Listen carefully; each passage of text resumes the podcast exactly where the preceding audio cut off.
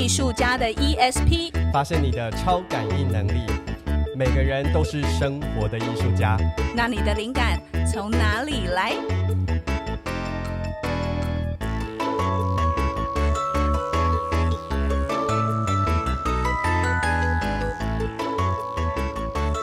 大家好，我是肉桂犬，我是挂山一号，欢迎大家来到我们的频道《艺术家的 ESP》。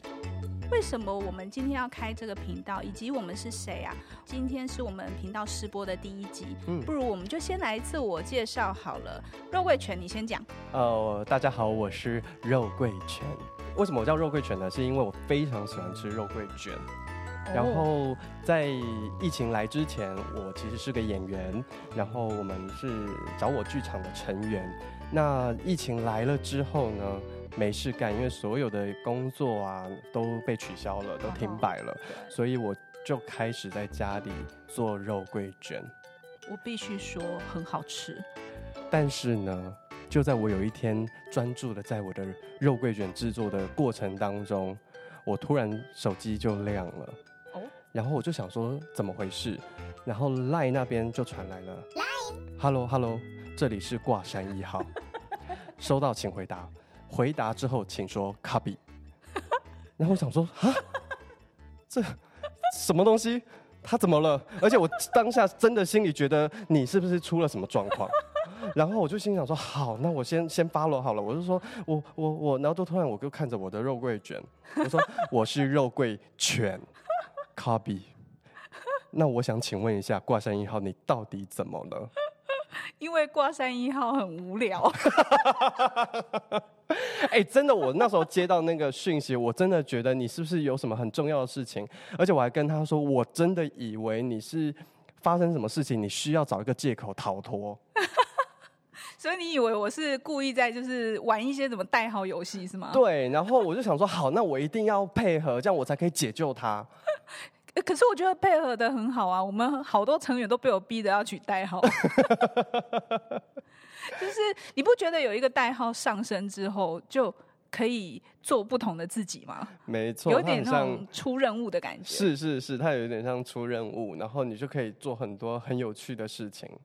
好啦，简而言之，因为我那一天真的人是在八卦山下的彰化，我就一个突如其来想说，哎，真的是。工作哈，因为你知道演出都被中断，然后也取消，哎、啊，也真的是实在是太闲了。我就想说关心一下身边的伙伴们在干嘛，于是我就突发奇想说，哎、欸，这里是挂山一号，挂山一号，听到请回答。这里是肉桂犬，Copy。你看这样子是不是很有乐趣？是蛮好笑的啦。对啊，对。所以，哎、欸，那肉桂犬，那我们来讲一下好了，为什么我们要做这个频道？因为我们常常会觉得说，呃，我们艺术家在做创作的时候，有很多的灵感乍现的时刻。是。那那到底这些灵感是怎么来？那它背后有没有什么样的有趣的事情发生或故事可以分享给大家听？对，其实我们蛮常在工作坊或者是演出结束之后，我们跟一般的观众或群众聊天，然后他们很好奇，就是一个演出是怎么产生的。对。也对我们创作的这个呃里面的小故事啊，或者是我们的灵感啊，都非常的有兴趣。然后，其实最主要的是，我是觉得我们剧场跟生活其实应该是要很靠近的。不如我们借着另外一个频道，然后呃，去跟更多的朋友来分享，说我们到底是怎么样来酝酿一个作品的产生。可是这样讲好像有一点。我又怕大家听了觉得很很难懂，所以其实我们更重要的是，我们其实是要让大家也能够很轻易的能够呃上手吗？对，就是把这些其实艺术是可以很生活，可以跟你的生活做结合。其实我知道，就好像好像说呃，艺术其实是从生活当中发生的，对不对？对。所以呃，我们也在想说那。大家可不可以在你们的生活当中也找到一些创意，然后灵感的这些很有趣的时刻？对，其实我们如果能够在生活当中有更多呃小乐趣，其实我们也可以让我们的整个环境是变得更好的哦。对，肉桂犬知道了。好了，那我们呃，我们直接切入正题。那我们刚刚一直在谈的是我们的灵感，对不对？是。那灵感究竟是什么呀？灵感啊，就是一个玄之又玄的秘密。灵感其实很难用讲的，灵感有时候是一种感觉。感觉。对。哎、欸，我知道了，我知道了。好，你说。俗话说得好，女人的第六感 是不是就是这种、啊、呃超感应能力的一种？是，那这个就都不用教啊，只要男人有一些什么蛛丝马迹，我们就会闻得到。例如说，呃，衣领上面的一根头发，甚至可能就是一个 feel。一个 feel，就你心没有在我身上。我的妈呀，这要怎么知道啊？就回家问老婆啊，大家都知道。我们都是表演工作者，我们也都是长期在做戏剧。那你知道人生如戏，戏如人生嘛？嗯哼。那我们其实可以跟生活还有戏剧，可以把两个东西做结合。OK。对，但是不是说。你的生活就从此会变得非常的 drama，也不是，就是我们会在这个这一系列的节目里面，一部分会是艺术家跟大家分享他们的创作经验，还有他们的生活的小故事。是。另一方面，我们也会在选择某一些经典的题材，用非常生活化的呃方法去跟观众分享。那希望可以让大家更多用不同的管道来认识剧场。我想，我们就先从我们的那个开台叫做 ESP 开始说起好了。好，嗯，ESP 我们刚刚说它是一个感应能力。对。那我不知道你有没有一个经验，就是有时候你在写写剧本，或者是你在表演的时候，哎，那些灵感都是怎么来的啊？哇塞，那些灵感到底怎么来的哦？对，在写剧本的时候，其实。其实落笔的那个当下，好像你真的就是，你知道以前像在玩笔笔仙或者碟仙有没有？有时候你会没有办法，就是所谓的灵感来的时候，你没有办法控制自己的手。但是但是但是说的好像很玄，但是重点是因为在落笔之前。我们花了超级多的时间再去研究我们想要研究的题材，嗯、然后跟去跟可能有像像你可能要去访问呃做钟表行的，如果你要写一个做钟表行的故事，那你可能会需要去采集一些故事啊，去访问一些人，去了解到他们的故事当中他们发生的事情之后，你才回来到自己的身上。但是前我觉得前前面的这些所谓的。呃，备料，我们说备料好了，就是你准备菜肴的这些材料，时间非常的长。嗯，对，嗯，其实我们有时候在创作的时候，也不一定说我们在备料的过程，我想要这么做，可是事实上，你真的最后你做出来的又跟你想的是一样的。我觉得里面有很多是很有机的过程，嗯、很 organic，很多是真的人。还有呃各个，比如说你有设计的部门啊，或者是所有的人的 idea 都在一起的时候，它其实会产生一些很微妙的化学的变化，甚至有时候是真的，你看到这个表演，看到这个演员，你突然就会有灵感，你觉得哎，我这里可以多一点什么，少一点什么。可是呢，我们要让这个东西可以在生活当中可以运运用的话，我们就来想想看，到底要怎么样可以让我们的呃在灵感的流动上面，我们可以变得更自然，然后我们可以在生活当中有很多小巧思，让我们自己都可以很轻松的去运用。这会让我想到一件事情，就是呃前一阵子不是很流行，就是令人怦然心动的人生整理书。对。对，那他就会很有趣，因为，呃，我觉得他那个那个女生叫麻里子，近近藤麻里惠，麻里惠，麻里惠，好的，麻里子，呃，芝麻子，香菜子，好，就是呃，麻里惠她在她的书跟节目里面，看懂，嗯，她她，我突然想起来，OK，就是她她在她的节目当中呢，就是常。这样，你的第一步就是把你橱柜里衣橱里面的所有的衣服全部都拿出来，然后就放在床上，然后你就开始去看，拿起每一件每一件衣服看，感觉一下哪一件衣服还是会让你感觉心动。哦，所以你的意思是说，如果我在选择材料的时候，我要先选让我怦然心动的材料吗？我相信是的，因为如果你选择的材料连你自己，就是连你自己都不感兴趣，我觉得在这一趟旅程当中，你会过得非常的痛苦。就例如说，我最近因为疫情的关系，开始做起了烘焙。哦，然后呢，我其实一直很抗拒，也不是说抗拒啦，就是我买了一个烤箱，但是我觉得烘焙太麻烦了，所以我就我就我就一直很抗拒，说我我不要动手做，因为我觉得又要买一堆油、一堆糖，我觉得那个是囤积的开始。可是我必须要说，你经过这无数次的这个。把材料搬上山的这个翻山越岭的过程，然后喂养了我们的肚子。那个 肉桂卷真的很好吃。对，因为我住在山上。呃，对。所以你叫肉桂卷？对，我所以我叫肉桂卷。我做的肉桂卷非常好吃，连我自己都喜欢。开放那个订购的链接。如果喜欢的话，一个支持艺术家的第二春。对，没错。可以到 IG 来找我们，然后跟我说你想要吃，好吗？对。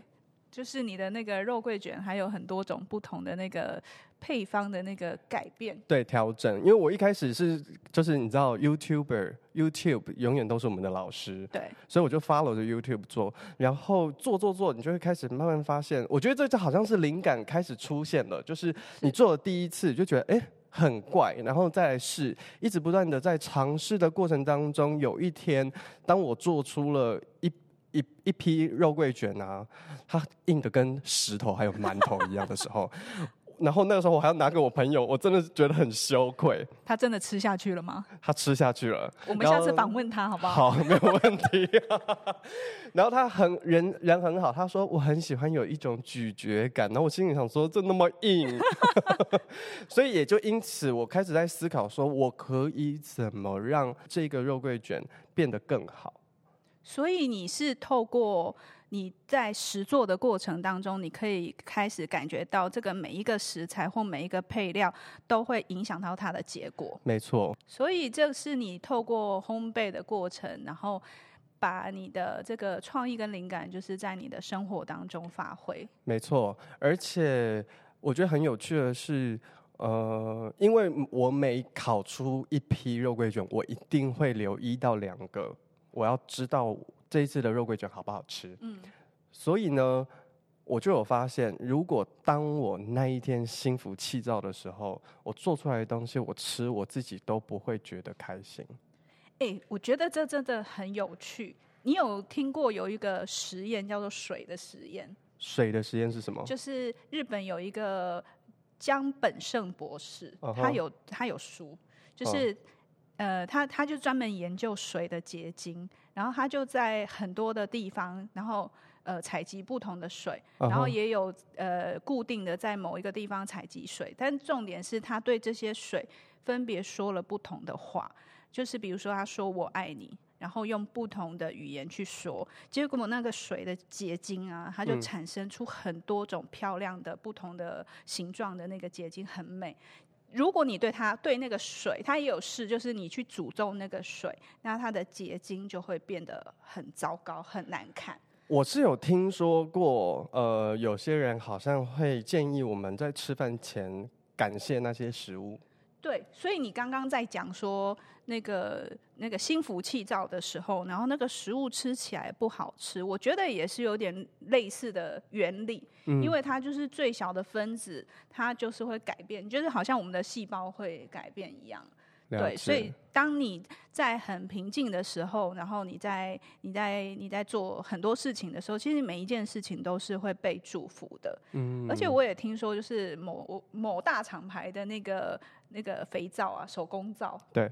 他听说他那个在那个晾干的时候都在播心经，我有听说，洗完之后整个就很舒生的。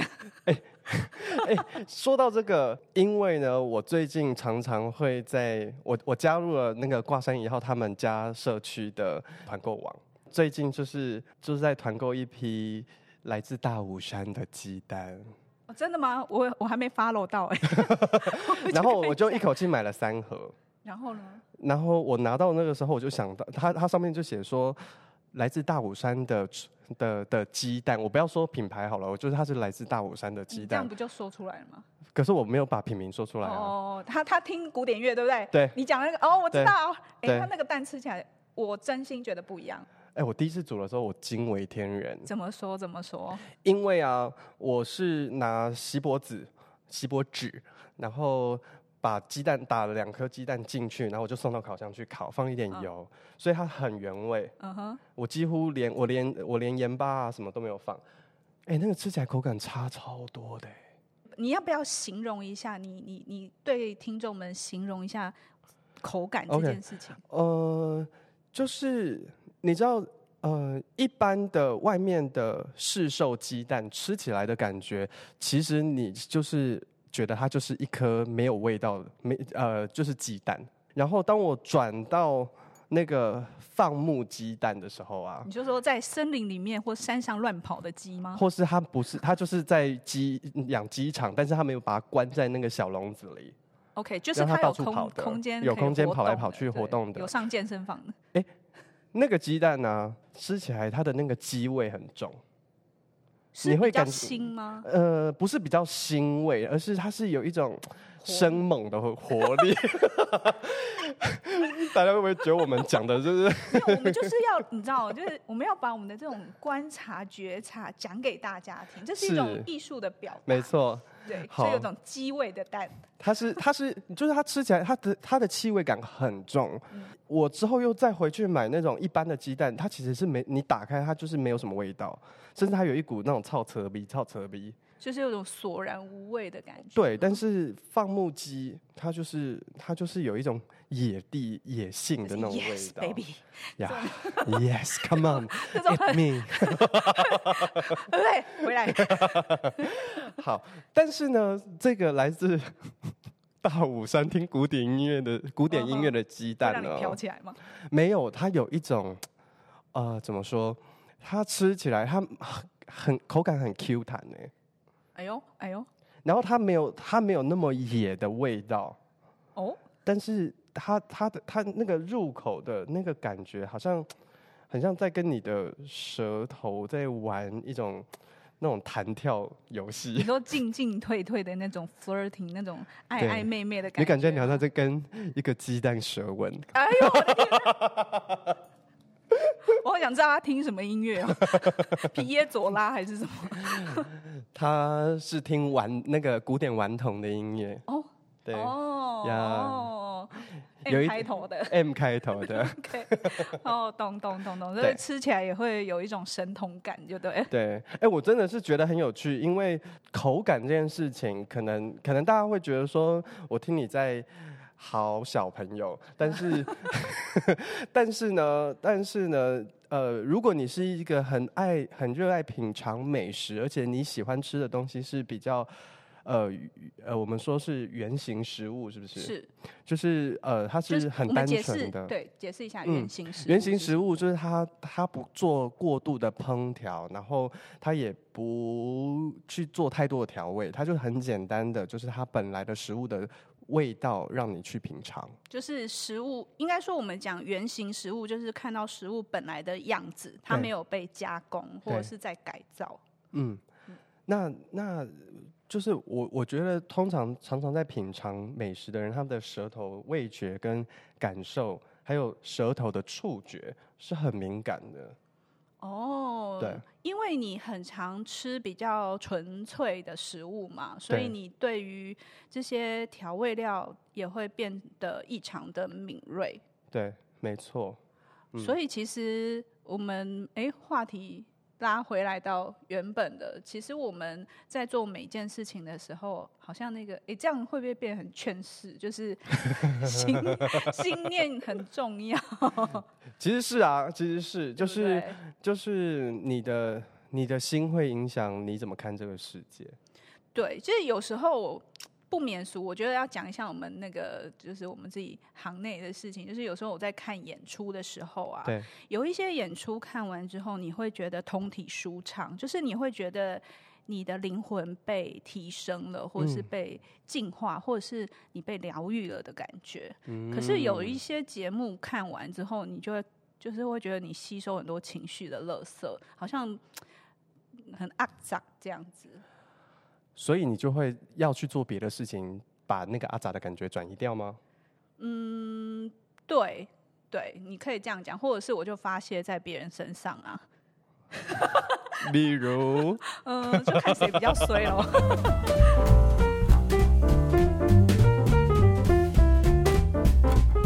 我马上就会想到，就是行为艺术家、行行为艺术教母玛丽娜。玛丽娜。然后在好几年前的时候，她不是曾经在台湾有上一部她的纪录片。对。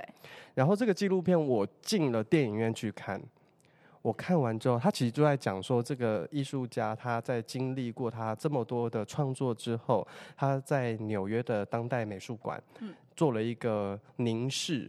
的展览嘛，美术作品，然后同时间整个展览也呈现了他过往所有的作品。嗯，好，然后呢，他的这件事情很简单，就是所有的人都为都去到那边都有机会可以跟玛丽娜凝视，然后是时间不限，对不对？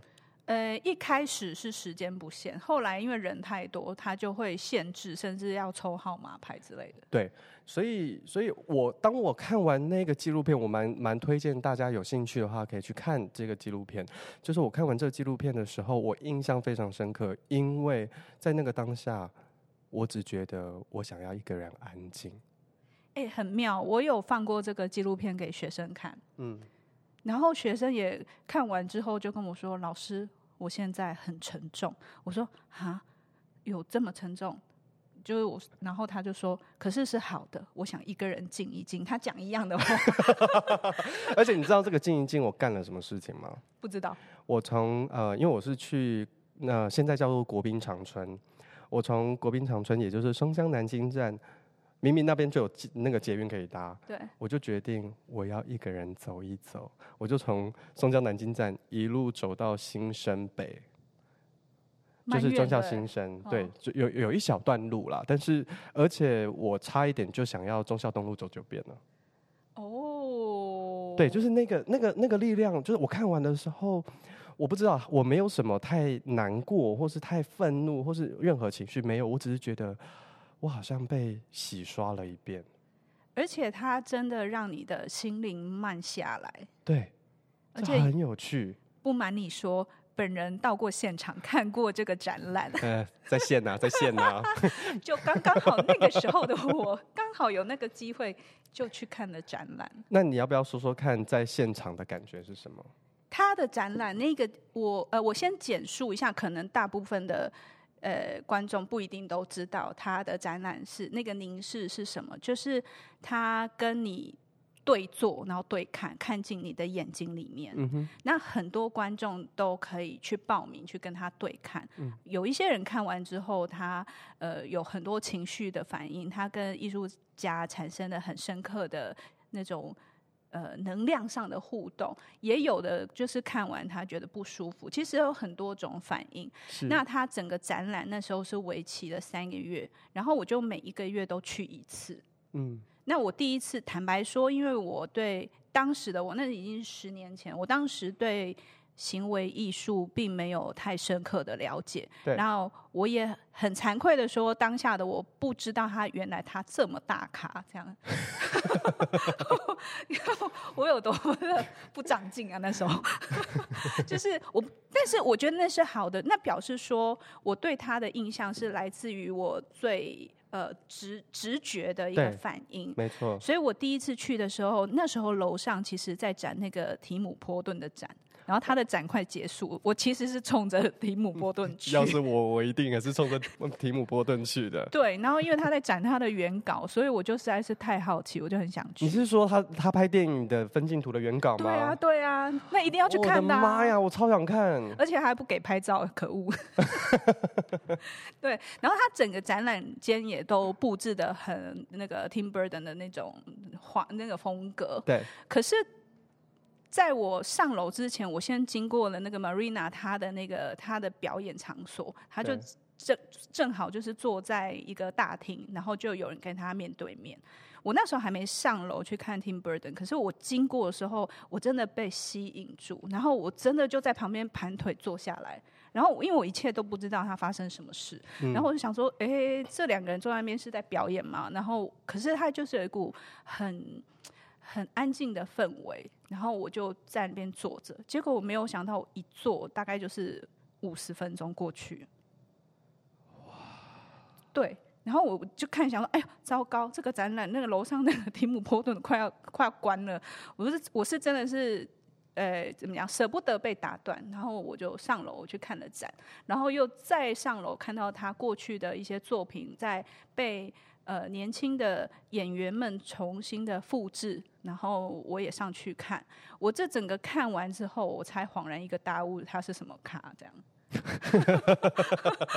宝咖咖。对，因为其实我上去楼上，他楼上有很多重复，呃，怎么讲？就是年轻的艺术家 repeat 他当年的创作，那有很多很很经典的画面，我觉得大家可以上网去查。它其中有一个表演很有趣，它就是在一个窄门，然后有一男一女，然后是全裸，然后就。站得很近哦，知道那个那个很经典的一个片段。对，然后观众就是从他们两个人中间这样子穿过。大家可以想象一下，就是呃，你们家的那个窄门的的的空间哦，然后有一个全裸的男生跟一个全裸的女生面对面，然后你只能在摸乳像的那个状态走过去。对，就是无论如何，你可以摸乳或摸。嗯，就是一个身体的亲近的接触，就是他他他他的那一个距离，就是你避不开。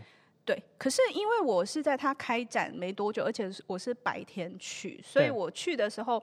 那时候排队的人没有很多，就是说他一个窄门，然后两边都通，就有三三两两的人经过。所以你知道，那种这种土包子，我就看不懂，我想说这在干嘛？然后就有两三个人在另外一头排队。然后我因为我看不懂，我我想要先知道他到底在干嘛，我就绕绕绕绕到另一头，我就一直看看对面的人一直穿过来，穿过来，穿过来这样子。所以他就只是走过去而已。走过去，可是我没胆去排队。我真没胆去排队，因为我不好意思摸到人家，你知道，我就真没胆。可是你知道，我在另一头看到更惊人的事实。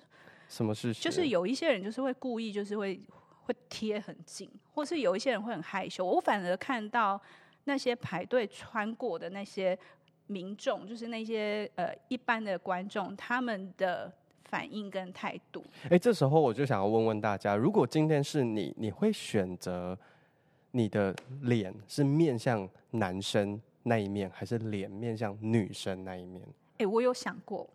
你会选择什么？我觉得我那当下，以我那个时候的我，我应该会投滴滴，然后可能就是选择面对女生。可是现在的我就不一样。你会？我会眼睛瞪大大的面对男生。哎、欸，可是说实在话，我觉得可能呃，对对华人来说，对呃，突然有一一组全裸的人，那个真的可能很很惊吓哎。嗯，我觉得蛮有趣。那他其实还不是让我觉得最惊吓的作品哎。那最惊吓的是，就是还有一个是像时钟一样的作品，就是一个女生她在墙上钉了三个东西，就是两根棍子，就让你可以站在上面。然后还有一个像是。呃，碗或勺子那样子的形状的一个辅助的一个支撑，然后钉在那个三角，对，用三角点的最上面。嗯，然后就是一个女生，她就跨坐在那上面，她等于那个那个勺状的东西遮住了她的私处，对，然后也是全裸，然后她两两只脚就踩在另外两个支撑点上。然后她的手呢，必须要你要想象哦，就是你贴贴着耳朵，然后两只手举很直，然后碰就互相碰，然后你两只手慢慢的打开，然后再开合，然后他都要用最慢、最慢、最慢的速度。等下，等下，等下，意思是他有休息吗？没有。也就是说，他从开展早上八点半好了。到下午五点，他就哦，当然会换人啦，就是会换人。Oh. 可是你要想，你一个人在上面，他至少在上面是以半小时、一小时计算的耶。那你要在上面，你不要说一小时，你说三十分钟，然后你一个人很赤裸在站在上面，然后用极缓慢的速度开合。我的妈呀！我小时候被老师罚拿水桶半蹲在走廊外面，我都受不了那个五分钟。然后其实，其实他如果你真的踩上去之后，其实他支撑点，我印象中好像只有一个。他其中有一点，有一有一个 moment，我还看到他是悬空的。我现在已经有点想不起来，他到底是怎么去支撑他的那个，他后后头的支撑我没有，我因为我们不能够靠太近，对，他有一个距离，所以我我现在有点就是记忆模糊，可是我很印象很深刻，有一个很纤瘦的女生，她就是在那上面，然后做开合的动作，然后那个动作有点歪斜。想必那个手一定非常的酸，因为她都不能放松。嗯嗯，这些作品都是当年 Maria 她她她自己制作的。对，所以你看她的那个定力跟她的那种，你知道那个那个意志力，还有她对自己身体的锻炼有多强大。这真的太了不起。嗯，我我我我就是就纪录片里面呢、啊，他就是他一天要做八个小时。其实你要一个人坐在。一个地方八小时不动，然后又这么多，每天就有络绎不绝的人来看你。哎、欸，我觉得，我觉得我光想象我自己坐在那边，我觉得就很累了。你在看别人的时候，你也在被看。对。对，呃，我第一个月去就是那那一次第一次，然后第二次我第二个月我也去一次，然后那一次我的感觉就是展场的人变多了，因为大家很多人都知道是怎么回事，所以去的人变很多。是，然后第二次去的时候，他的衣服也换了颜色，然后我觉得现场变得比较烦躁，然后。第三个月我也去，我就选择在闭展的那一天去，去人挤人这样子。了解。然后那一天就你那次去的时候，他的桌子，因为他跟观众对坐是两张椅子，中间有一个桌子。对。然后那个时候桌子已经被撤走了，所以他其实就是一个两张椅子在场上，然后跟观众互相凝视。在第呃第三次去刚好闭展的那一天，人真的当然人非常非常多，我就是使尽那个吃奶的力气，我要挤进那个灯光的那个灯柱旁边，因为我想说大家不敢撞灯柱，我只要紧贴着灯柱，应该不会有人撞到我。那个摄影师在哪里，就往摄影师的方向去，那视角应该比较好。所以也就是因为这样子，你就有出现在人家的自传上面喽。诶，在那个自传的合照上，我在边边的一个角落，虽然大家认不出来，但是我很开心的在那个书上面画上了一个圈圈。你们知道，当挂山一号那一天呢，就是因为因为呃，玛利亚之后变在台湾，其实呃关注度也非常的高，然后所有人都所有艺术圈的人都在讨论，所以呢，当他的自传出来的时候，当然就是很像圣经，就是一人一本。有一天，当我的那个 line 就这样松松，然后他就是说，哎、欸，我跟你说，我出现在照片上面，哦，那个多骄傲啊！然后我就那边翻，我就快点火速拿出来翻，我在那边看看看，我说。天呐，小蚂蚁一只，你竟然也可以认得出来？我可以，因为我那天就穿短裤，因为我知道那天要去挤，所以我穿的特别的轻巧。所以有兴趣的人可以快点去找挂山一号在哪里。对啊，所以我想他那个演出就是，哎，为什么会提到他？因为在讲的是，呃，我们刚刚提到什么？哦，我们很容易这样尬聊聊下去，就是就是艺术家他们怎么去，哎，为什么？哦，灵感，灵感怎么来的？我觉得，如果回回来，其实对我来说，去看他的这三个月对他的观察，就是有很多的灵感刺激给我。嗯嗯、然后你也可以，他也许一开始是一种感觉，他没有办法很。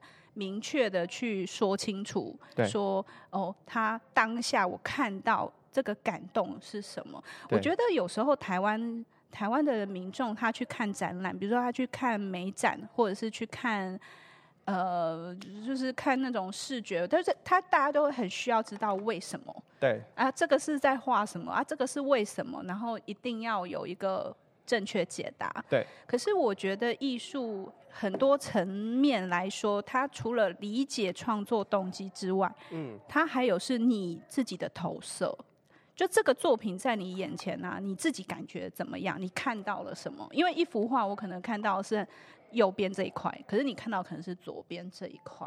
哎，我觉得这个很有趣。然后我觉得我们下一次也可以跟大家分享，就是你看见了什么。对对，你你你怎么看？然后你看见了什么？你知道我们很常，呃，我跟挂山一号很常在玩一个游戏，就是我们就会随便拿一张牌，或是图画，或是图像，我们就开始来说我们看见了什么。对，我好像很常在排戏的时候对这件事情。我们在排戏的时候就排排排，然后大家就是就排到一个不知道在排什么的时候，然后就有一天呢，挂山一号他就会走出来，他就说：“来，你们来抽抽看，抽抽牌这样子。”然后我就想说。干嘛？我们现在是要进到塔罗的世界，还是还是什么？但是他的牌又不是塔罗塔罗牌，不是。对，然后他就一翻，然后就开始疯狂问问题，然后就想说，呃，我看见，看见，然后你就会开始，他，但我觉得很有趣哦，就是当你突然之间被要求做这件事情的时候，你就会发现，哎，你开始慢慢看见。你本来习以为常的东西出现了细节，我觉得这还蛮有趣，而且是蛮重要的一个自我探索。因为好像我都我都我都没有跟我们都没有跟观众说我们在干嘛的。对啊，对，因为我平常的工作是那个编导，就是导演，然后或者是写剧本。对，那我的工作就是专门就是卸下演员的心防，让他诚实的面对我，所以我就要很多的把戏，而且你知道这些演员就是一个比一个还精啊。呃，没错，很会演，大家都是很会掩饰自己的演。对，所以有时候我需要呃演员提供更。诚恳、可能更内在的层面的时候，我就会有很多的方法。然后我觉得，呃，身为一个导演，当然你也可以只是处理舞台上的走位啊，或是你的、你的、你的美学。可是有时候，我觉得一个现场的演出，就是一个呃 live 的演出，就剧场是一个现场的演出嘛。它最重要的、不可或缺的，其实是人。嗯嗯，对不对？嗯嗯、你可以什么？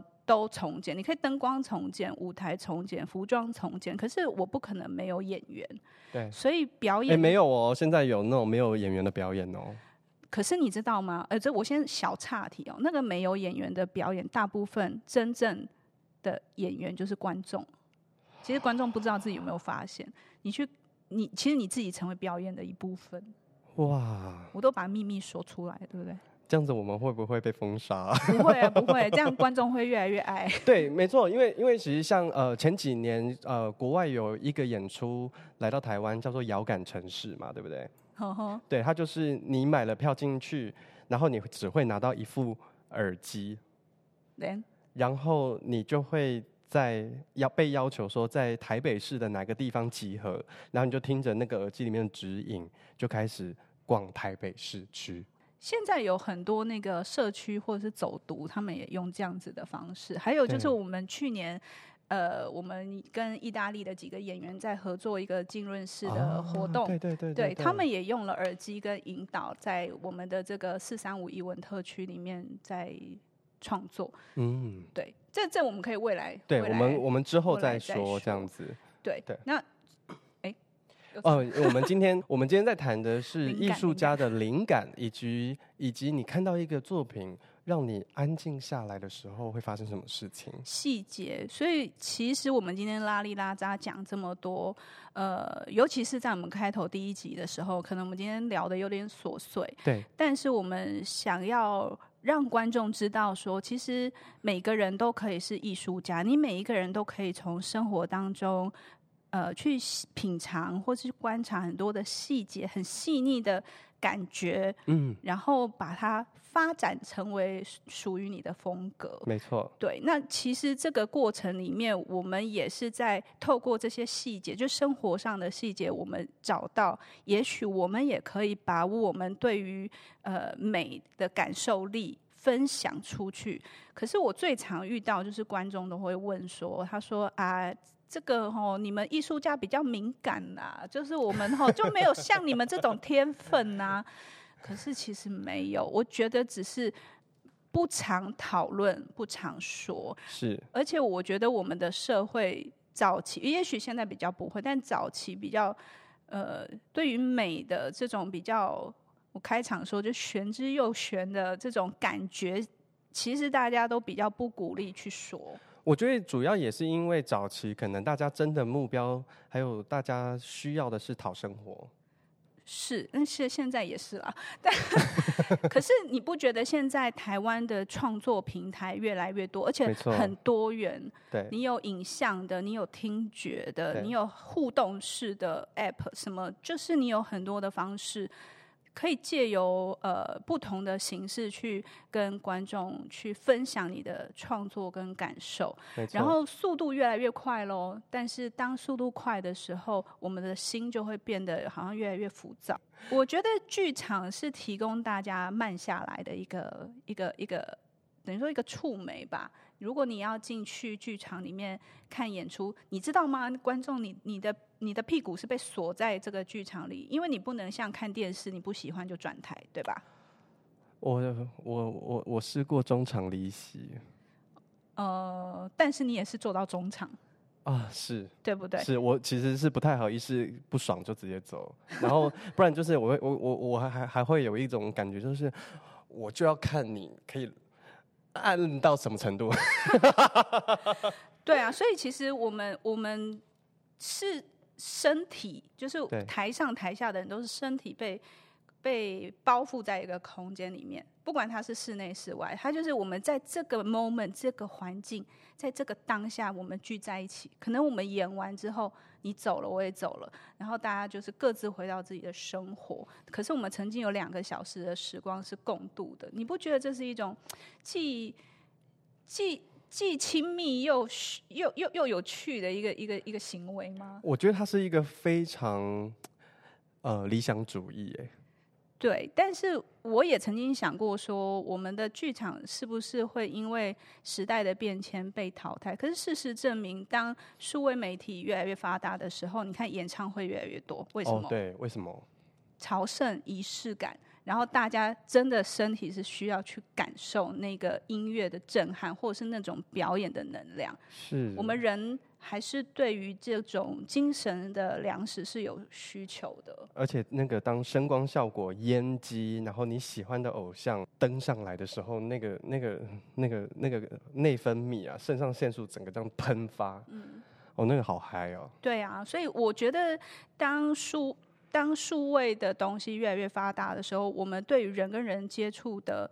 渴求也会，我觉得那个强度也会变大，所以现在很多表演都是观众都很喜欢被 involve 在进在里面，啊，很喜欢就是一起参与，对不对？而且现在观众都不害羞嘞，超级都要阻止他们不要太过分。